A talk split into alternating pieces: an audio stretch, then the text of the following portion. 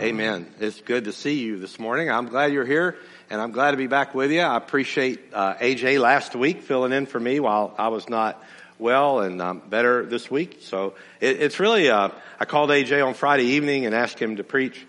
Um, it, it's really a big deal to ask somebody to preach um, because uh, a day is not a lot of uh, warning, I guess is the right word.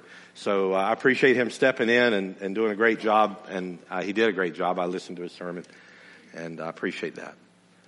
Um, it's good to have Keith home. I, um, Keith uh, did our is our deacon. He's gone. He's serving away, but when he comes home, he's here, and we were going to ask him to be the deacon of the week, or ask him to uh, come up and uh, do uh, from vi- by video his deacon of week announcements, but. Um, he said he'd just show up in person and do them. So we appreciate that.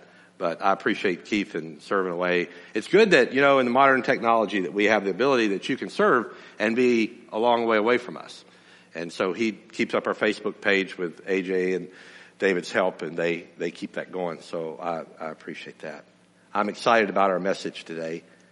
Uh, if you have your Bibles, turn with me to John chapter 12. And um, I'm going to look at verses 12 through 26. We normally study this passage during Easter. It's an Easter passage, but as we are preaching through the book of John, 41st in our series in John, uh, we're going to look at it today. Often with Easter, we're uh, kind of overshadowed by all the other things that go on around Easter, but today we're going to talk about Christ as he begins to culminate his ministry. If you notice, uh, we're nearly halfway through the book of John, and so the rest of the book of John will deal with Jesus in the last week of his life. And there's some profound teaching that all of us need and that we cling to and that we hold to and that we desperately need to understand. But Christ will give us wisdom in these last 12 chapters that we don't find in any other book. So today we're going to talk about worship and we're going to talk about the attitude for worship and, and, finding our Savior in the middle of worship. And we've had a great opportunity to worship today. I, I love our music today. I, I could just listen to this all the time. But we have to prepare ourselves for worship. And so we're going to, we're going to talk about that today. Verse 12.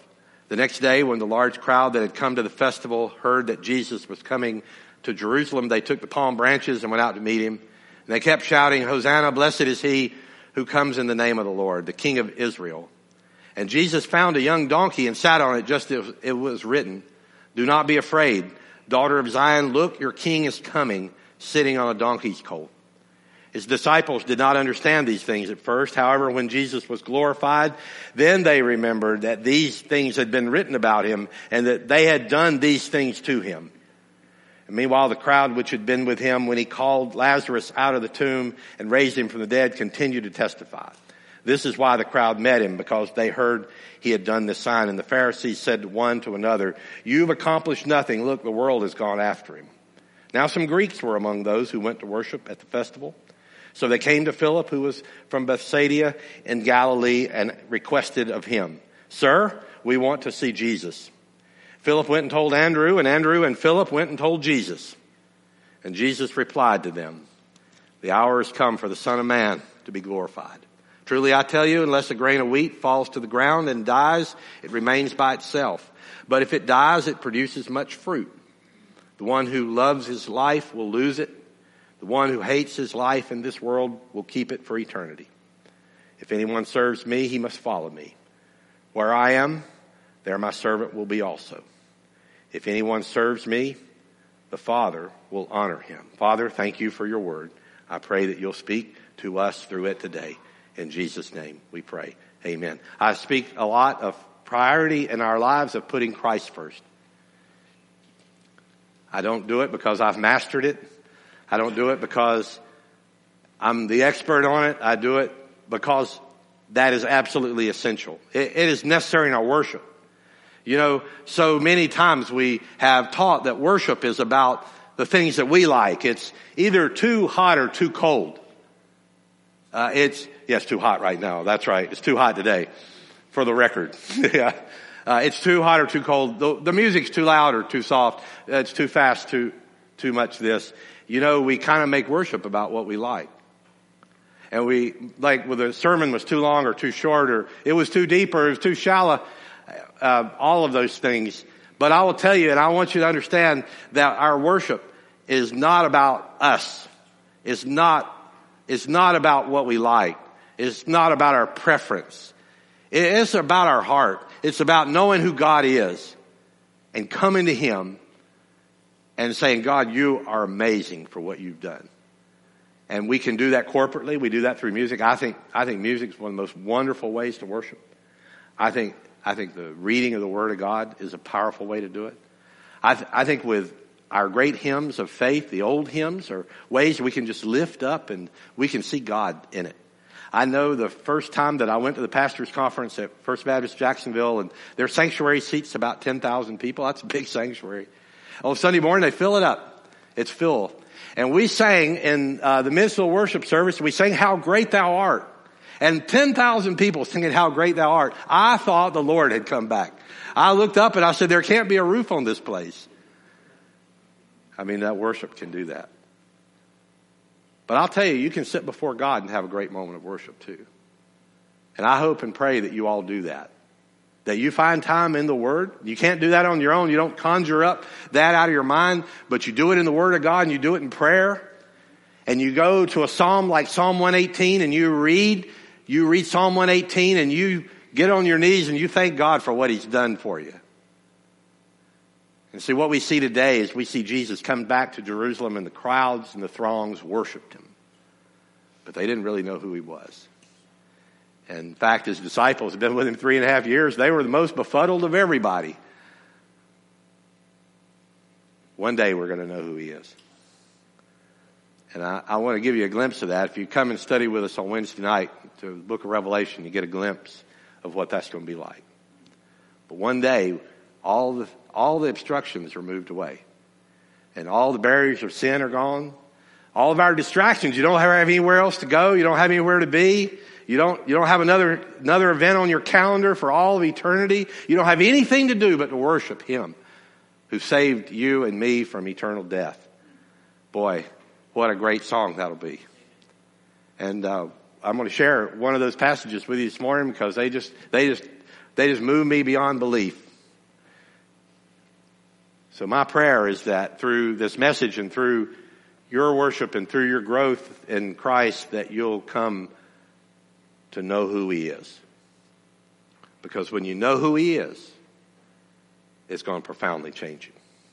Jesus came back to Jerusalem during the Passover time. John tells us that. Very important time. Over two and three quarters million Jews would come to Jerusalem during Passover. They would sacrifice over 700,000 lambs. Can you believe that? During the Passover, Passovers, the Jews were coming in, they were bringing the Passover lambs to the temple. 200,000, 700,000. Can you imagine that? And the Jews would all come to Jerusalem to want to be there, to be the temple, be around the temple, to celebrate what God had done. But yet on this Passover, God's perfect lamb would come into the city of Jerusalem. And that's what this whole account is about. The Bible tells us in verse 12 the next day, so after the meal at, at Bethany, probably on Monday, the large crowd had come to the festival. And when Jesus came, John doesn't make a whole lot about about getting the donkey as the other gospels do, but, but it says the crowd took palm branches and, and the palm branches which signify a king, which signify honor and respect. And you know, we always do that in our church on Palm Sunday. We bring the little palm branches down. Our children do that. And, and you know, people then would bring these big palm leaves out and they would lay them in front of a king for a kingly procession. Jesus the first thing I want you to see is Jesus finally um, would allow the crowd to acknowledge him as king. He, he let them. He, would always be saying today, it's not my hour, it's not my time. And when everybody get close to him, he'd kind of disappear. When the crowd would really press in on him and start trying to get him to do something, Jesus would just disappear somewhere. But, but here, he didn't do that. The crowd pressed in on him and he assembled a parade. He wanted them to see what a king would be like. Hosanna the, is the word that they say. They were shouting, they kept shouting. Throngs of people. Actually, they said of the two and a half million Jews that came there, there were probably a few thousand people that came to see him. You know, it grieves me that Christ came back to show everybody that he was king and no, nobody was really there. I mean, there was a crowd, there were a few people there, but, but I mean, most of the people were going about the business of the Passover. Most, most were busy with what was happening, but Jesus, he took palm branches and went out to meet them and they kept shouting, Hosanna. Hosanna. It means save now. It, the, the word here in this first passage in verse 13 comes from Psalm 118. Blessed is he who comes in the name of the Lord, the King of Israel. If you go over to Psalm 118, and um, I think that's a pretty remarkable piece of scripture. They didn't quote it exactly. A great worship psalm. But listen to what it says. This is the day the Lord's made. Let us rejoice and be glad in it. Lord, save us. Lord, grant us success. He who comes in the name of the Lord is blessed. From the house of the Lord we bless you. And from that, the people of Jerusalem praised their king. Scholars tell us that in actuality, uh, D.A. Carson sums it up. He says the crowds don't simply pronounce a blessing in the name of the Lord on the one who comes, but they pronounce a blessing on the one who comes in the name of God. The, the next line shows that the way the crowd understands their own words because blessed is the king of Israel is not in Psalm 118. They're saying that to Jesus. This crowd, for a moment, they got it. Jesus was the king of Israel. They knew that. A few days they'd forget it. They'd go the way of the Jewish authorities the Roman government, but for a day they got it. Jesus had found a young donkey. You know, I don't know, that doesn't sound really kingly to me. I would think if you're going to be a king, you would do like the Romans did. Now, when the Romans took a city and they would take over a country, they would have a victory parade that was amazing. They would march thousands of their captives in front of the commanders to show everybody what they'd conquested, all the slaves and all the animals and all the jewels and all the things. They'd parade them in front. Then the, would come the chariots and the legions of Roman soldiers. Now that's, to me, that's kind of authority. But I'll tell you, Jesus came into Jerusalem and he came in on a colt. Uh, Zechariah's prophecy in chapter 9 that's where John quoted here. Rejoice greatly, daughter Zion. Shout in triumph, daughter Jerusalem. Your king is coming to you. Listen to what he said. He is righteous and victorious. He's humble, riding on a donkey. That's exactly, you know, the Jews said, Jews said Jesus didn't, ref, didn't, didn't fulfill the prophecy. Right there it is. He, he would come humbly on a donkey. Wouldn't look like a king. Wouldn't act like a king See, the Jews wanted a king to come in and overthrow the Romans. That wasn't the kind of king Jesus was. He, he was, he was, he was gonna, he was gonna change the world, but he's not gonna change it the way all those people did. He, Jesus would do it in his own way. Oh, daughter Zion, that's Jerusalem and Israel. They fully expected Jesus to issue a call to arms and the Roman government fall down, but his kingdom would not be like anything they expected. That's why I told you when we started, you got to know who he is. You gotta, you gotta read in the Word. You can't listen to people, watch TV, go to movies. I, it's amazing how much theology we get from movies. I don't care if they're good movies, it's bad theology. If it's not right out of the Word of God, you ought to get your theology from the Word of God. And I think I love Christian movies. I like to see them. But don't get your theology from them.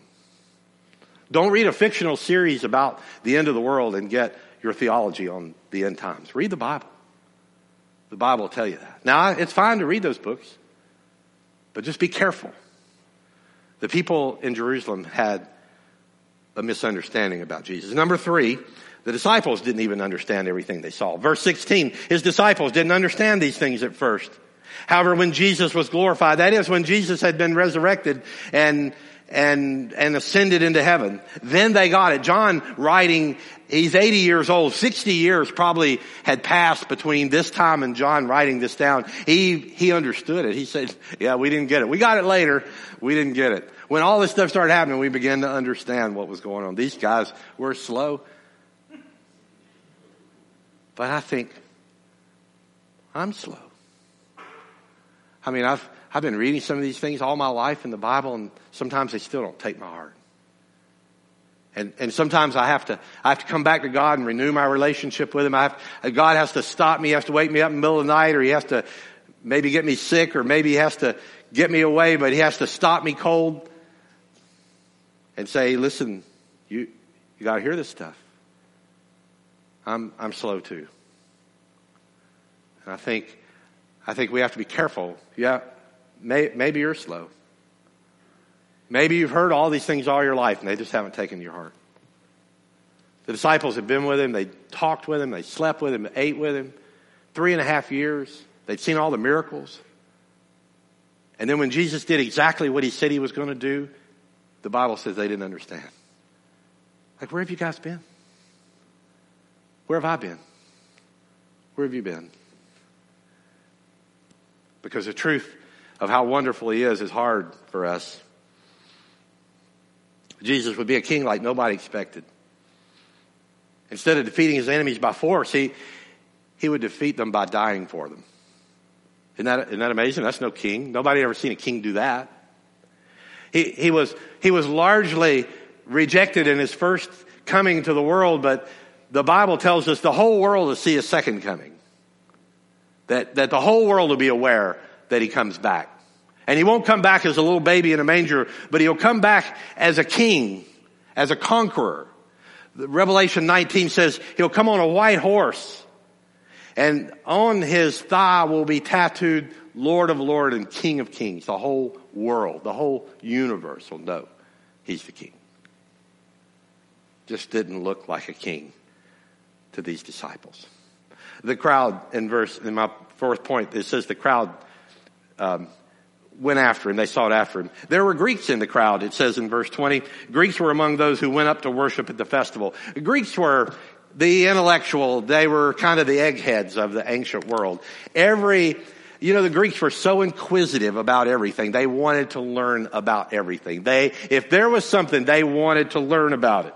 That was a Greek thing. That was, that was very Greek. Uh, uh, one theologian wrote, he said the Greeks were wanderers. They wandered just for the sake of wandering. And one Greek wrote about his fellow countrymen, you Athenians will never rest, nor will you ever let anyone else rest about the things you think about. They sought after the truth. That's what they wanted. They'd heard about Jesus. They, um, and, and you know, the, the Greeks would do that. They would go after philosophy after philosophy. But, but these Greek Jews had come to Jerusalem to celebrate the Passover. And so they went up to the disciples and they said this statement, sir, we want to see Jesus. This guy that just came through the parade, we want to see him. And I just mentioned to you the church at First Baptist Jacksonville and on their pulpit they have this verse, sir, we want to see Jesus. What a great, what a great call for us. I, I hope that when you come to church on Sunday morning, you say, I want to see Jesus today. I, I hope that you don't care about how hot it is or cold it is. I, I hope you don't care about the music, whether it's really wonderful, and it's always wonderful. But the songs you like or the songs you don't like. Or the preaching was you like it or you don't like it. But I, I hope more than anything you want to see Jesus when you come in here. And, and you can see him here. You can see him in your quiet time. You can see him when you serve other people. You can, you can see him, you can see him in the hearts of people that are broken because Jesus said, when you take care of the least of these, you're taking care of me. But I pray that you'll want to see him. Christ came and these Gentiles, they, all the whole city filled up with Jews and there were these Greek Jews. They weren't real Jews. They were Gentile Jews, which to the Jews weren't quite up to par. It's amazing the Gospels tell us that when Jesus was born, the wise men came from the east. They were also Gentiles. They were not believers either. And they came. And then when Jesus got ready to die, right here in his last week of his life, it was Gentiles that sought after him. You see, his ministry would be for everybody. I'm really glad because, well, we're probably Gentiles, aren't we? We're glad that Christ came for us. He came for everybody. He came for people that look like us and people that don't look like us. Came for people that are our color or not our color. Came from our country. He came from people from every country. It is amazing to see the fellowship of people that Christ came for. His kingdom is for everybody. Number five, Jesus is not the king they expected. So they went and got him. The disciples went and got him. Listen, notice that in verse 22 said, Philip went and told Andrew and Andrew and Philip both went and told Jesus. It was like one of them didn't want to go tell him. They both went together and said, Lord, they want to see you. Those Greeks, they're hunting you down. They want you to say something. And then Jesus revealed himself what kind of king he would be. He said the hour has come for the son of man to be glorified. And then he teaches us in verse 24, unless a grain of wheat falls to the ground and dies, it remains by itself. Jesus, of course, was talking about the nature of his death, but he's also talking about the nature of his kingdom. Because his kingdom, by earthly standards, wouldn't look like a whole lot in AD 32. But one day, it would grow into something great. One day it would. We're going to learn later on in John, John's going to, I mean, Jesus is going to look to his disciples and he said, guys, you know what? When I'm gone, you're going to do greater things than you've seen here when I'm gone. I've really always struggled over that passage of scripture. I, I, mean, Jesus told him that. He said, you're going to do greater things than I did. And I thought, what in the world can we do greater than Jesus? And look at the reach of the gospel since those disciples died. You know, when Jesus left the world, there was a band of followers, maybe five or six hundred believers. And within a few years when the Holy Spirit came on the church, the gospel had gone to two or three million people in the world. And then within 50 years, most of the Western world had heard about Christ. Millions of people have been converted. Look today. Look how big it is. Look how, how far it's come. Starts out as a seed. I don't know a lot about planting, you all know that. But if you hold a kernel of wheat, you can't see what's inside of it. Inside of it is literally millions of offspring. But the wheat has to go in the ground. And when it goes in the ground, it reproduces. And Jesus said this ministry he said, my earthly body is going to die. And then it's going to get so big you can't imagine the size of his kingdom. It can't. And, and, but by death it produces a larger, a larger crop. Uh, that dies, it comes out of its encasement, it becomes a resurrection plant, and many grains are resurrected. And Jesus saying he's going to fulfill his earthly ministry by dying. And then he talks to believers. He talks to us. He says, the one who loves his life will lose it. The one who hates his life in this world will keep it for eternal life. And he's not saying that you gotta hate your life. He's not saying that. But, but he's saying that we can't value ourselves more than we need to. You see, we gotta, we gotta be willing to give up our life. We gotta be willing to give up the things that we like. We, we gotta be willing to give up our own will. You, you can't, you can't come and worship God and be the same way. You know, one of the hardest things that I found in my life in submitting to ministry, when God called me to ministry, and I've only begun to understand this in years later, is that, that I wanted to have it all the ways that I wanted. I mean, I wanted to do all these things, but God, just one way. You just gotta do it His way. You can't say, well, I, am gonna, I'm gonna be a follower, but I'm gonna keep all this other stuff that I'm doing. I'm gonna keep the, the things in my life that I know are disobedient to God. I'm gonna keep doing them and He won't, He won't matter. He, it does matter. Jesus says you gotta give up yourself a little bit. We have a discipleship group, AJ and I meet every week. One of the things that um, really stunned me this week, when we read Mark chapter 8, verses 34 and 35. I don't know if you can recall it right off, but Jesus said, if anyone wants to follow me, he has to take up his cross and follow me. You know, uh, for whoever wants to save his life will lose it. Whoever wants to lose his life because of me will save it.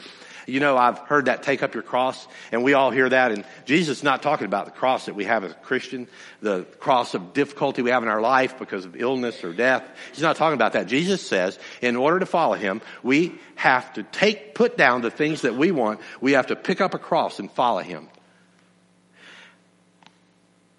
You know what? When you take up a cross in the first century, that meant, and, and I'd never heard this, AJ. I never understood it this way. I've talked about it. When you picked up, when the, when the condemned prisoner picked up the beam of his cross, he was saying, My life is done. I have no future. I don't have any more plans. I mean, he won't see sunset. Everything is over. My life is finished. I'm a dead man that's still walking. So Jesus says, take up his cross. He's saying, you, got to set down your personal desires. And so when I hear that in the light of worship, and I think, well, you know, we want to worship God. The first thing we have to do is we have to set aside the things that are important to us and focus on the things that are important to Him. We got to find, we got to find what God wants us to do. What does that mean for us? Some, sometimes that means we give up things. Sometimes that requires sacrifice on our part. And then he says, he says that we have to lose your life for my sake. We have to invest everything that we have for him. Maybe it's all of our talent. Maybe, maybe it's our money. Maybe it's our brains. Maybe it's our hands and our feet. Paul, Paul got this. And over in Philippians he wrote, he says, for everything that was a gain to me, I consider to be a loss because of Christ. I've pondered and prayed over this verse a lot. And God started showing me all the things in my life that I consider more important than Christ. I think we have to sort through those things bit by bit. And we gotta, we gotta say to him, I'll give it up for you. Whatever you want. And Paul writes more than that. I consider everything to be a loss in the view of the surpassing value of knowing Christ. Because Paul said, in him I have suffered the loss of all things and consider them to be dung. Paul said, the things of value in my life are of no value because of Christ. I think once we glimpse who he is, we're willing to do that. And we only do that in our time before God. Take up your cross and follow him. It's not always easy. It's not always. But you know, that's kind of the way Jesus is in paradox. He tells us over in 2 Corinthians chapter 4, and, and he tells us that therefore we don't give up, even though our outer person is being destroyed, our inner person is being renewed day by day. Because of your relationship with Christ, you would think as you get older and you get more frail and you get, you get closer to the grave and more of your friends and your loved ones pass away, you'd think you'd be more discouraged or more beaten, but actually you have more hope. Because as the tent on earth here is collapsing, we know we have an eternal home that's built in heaven. For our momentary light affliction, Paul writes, is producing an absolutely incomparable weight of glory. For we focus on, we do not focus on what is seen, but we focus on what's unseen. That's so important for us. Have some perspective. Don't look at the situation in front of us, but we look at what Christ, once we know who Christ is, we can look, we can look and know that we don't have to look at what is seen that doesn't look good, but we can focus on what's unseen that we have ahead. You know, it's amazing how many times in my life I've said, I don't really have time for God. I don't really have time to do that. Oh, I would, I would go on that mission trip if I had this. Or I would, I would really give my life to Christ if this happened. And the reason that I could say that is because I don't fully know who He is. I don't fully grasp His power. How much He loves me. Over in Revelation. We've been there. You know, uh, when we all go to heaven, that's what we're going to do around the throne of God. we're going to worship. I hope you like to worship. Learn to worship here. Because that's what we're going to do. And we're going to do it without ceasing. Because we're going to know exactly who he is. We're going to see him as he is. There won't be any blinders. There won't be any sin. There won't be anything to stop us. Over in Revelation chapter 7, we get a picture. And it's just like a picture John writes to us from the throne room of God. And it said, after this I looked and there was a vast multitude from every nation. That's us tribe, people, language, which no one could number, standing before the throne. I thought, well, if they're Southern Baptists, they're going to want to sit down pretty soon. They don't want to stand up too long. They were not only standing before the throne, but they're standing before the Lamb. The Lamb who died for them. Listen to this. They were clothed in white robes with palm branches in their hands. And they cried out in a loud voice. You know, we Southern Baptists, we're kind of reserved. But when we get to heaven, we're going to know who Jesus is. And we're going to stand before the throne and cry out with a loud voice. Salvation belongs to our God who is seated on the throne and to the Lamb. And all the angels stood around the throne and the elders, that's the church. And all the four living creatures, that's the angels are going to judge the earth. And they fell face down before the throne and worshiped God, blessing and glory and wisdom and thanksgiving and honor and power and strength be to our God forever and forever. That's worship. That's when we know who He is. That's my prayer for you today that you'll know who He is, that you'll sit before Him, that you'll learn from Him from His Word, that you'll learn from Him in prayer, that you'll lean on Him in times of difficulty, that you'll take His promises that are real and concrete. And you know, one of the things I hear as a pastor a lot is, well, you know, Pastor Jim, I've read that, but I just don't feel it. And, and let me, let me tell you how I think the Bible wants us to deal with that. You're not going to feel it. You're just going to have to believe it. You're going to have to take God's promise and say, it's His promise. I trust God at this. I'm going to, I'm going to take it. I'm going to believe it. I'm, I'm, I'm going to count, count on it. I'm going to look for it. That's God's promise. But my prayer is that you come to know who Christ is and worship Him, following your face before Him. Let me pray with you. God, thank you for your word. I pray you'll speak to us today through it as imperfectly as it's been explained. But God, your spirit is powerful and goes beyond all of our shortcomings. You know the needs of each of us. You know the burdens that people bear here today. You know the crosses that are involved in everyone's life. You know the sacrifices that people have made. And Lord, you know the ones that we need to make. So I pray you'll work powerfully among us. You'll move us closer to you, to love you and honor you and worship you for who you are. In Jesus' name we pray. Amen.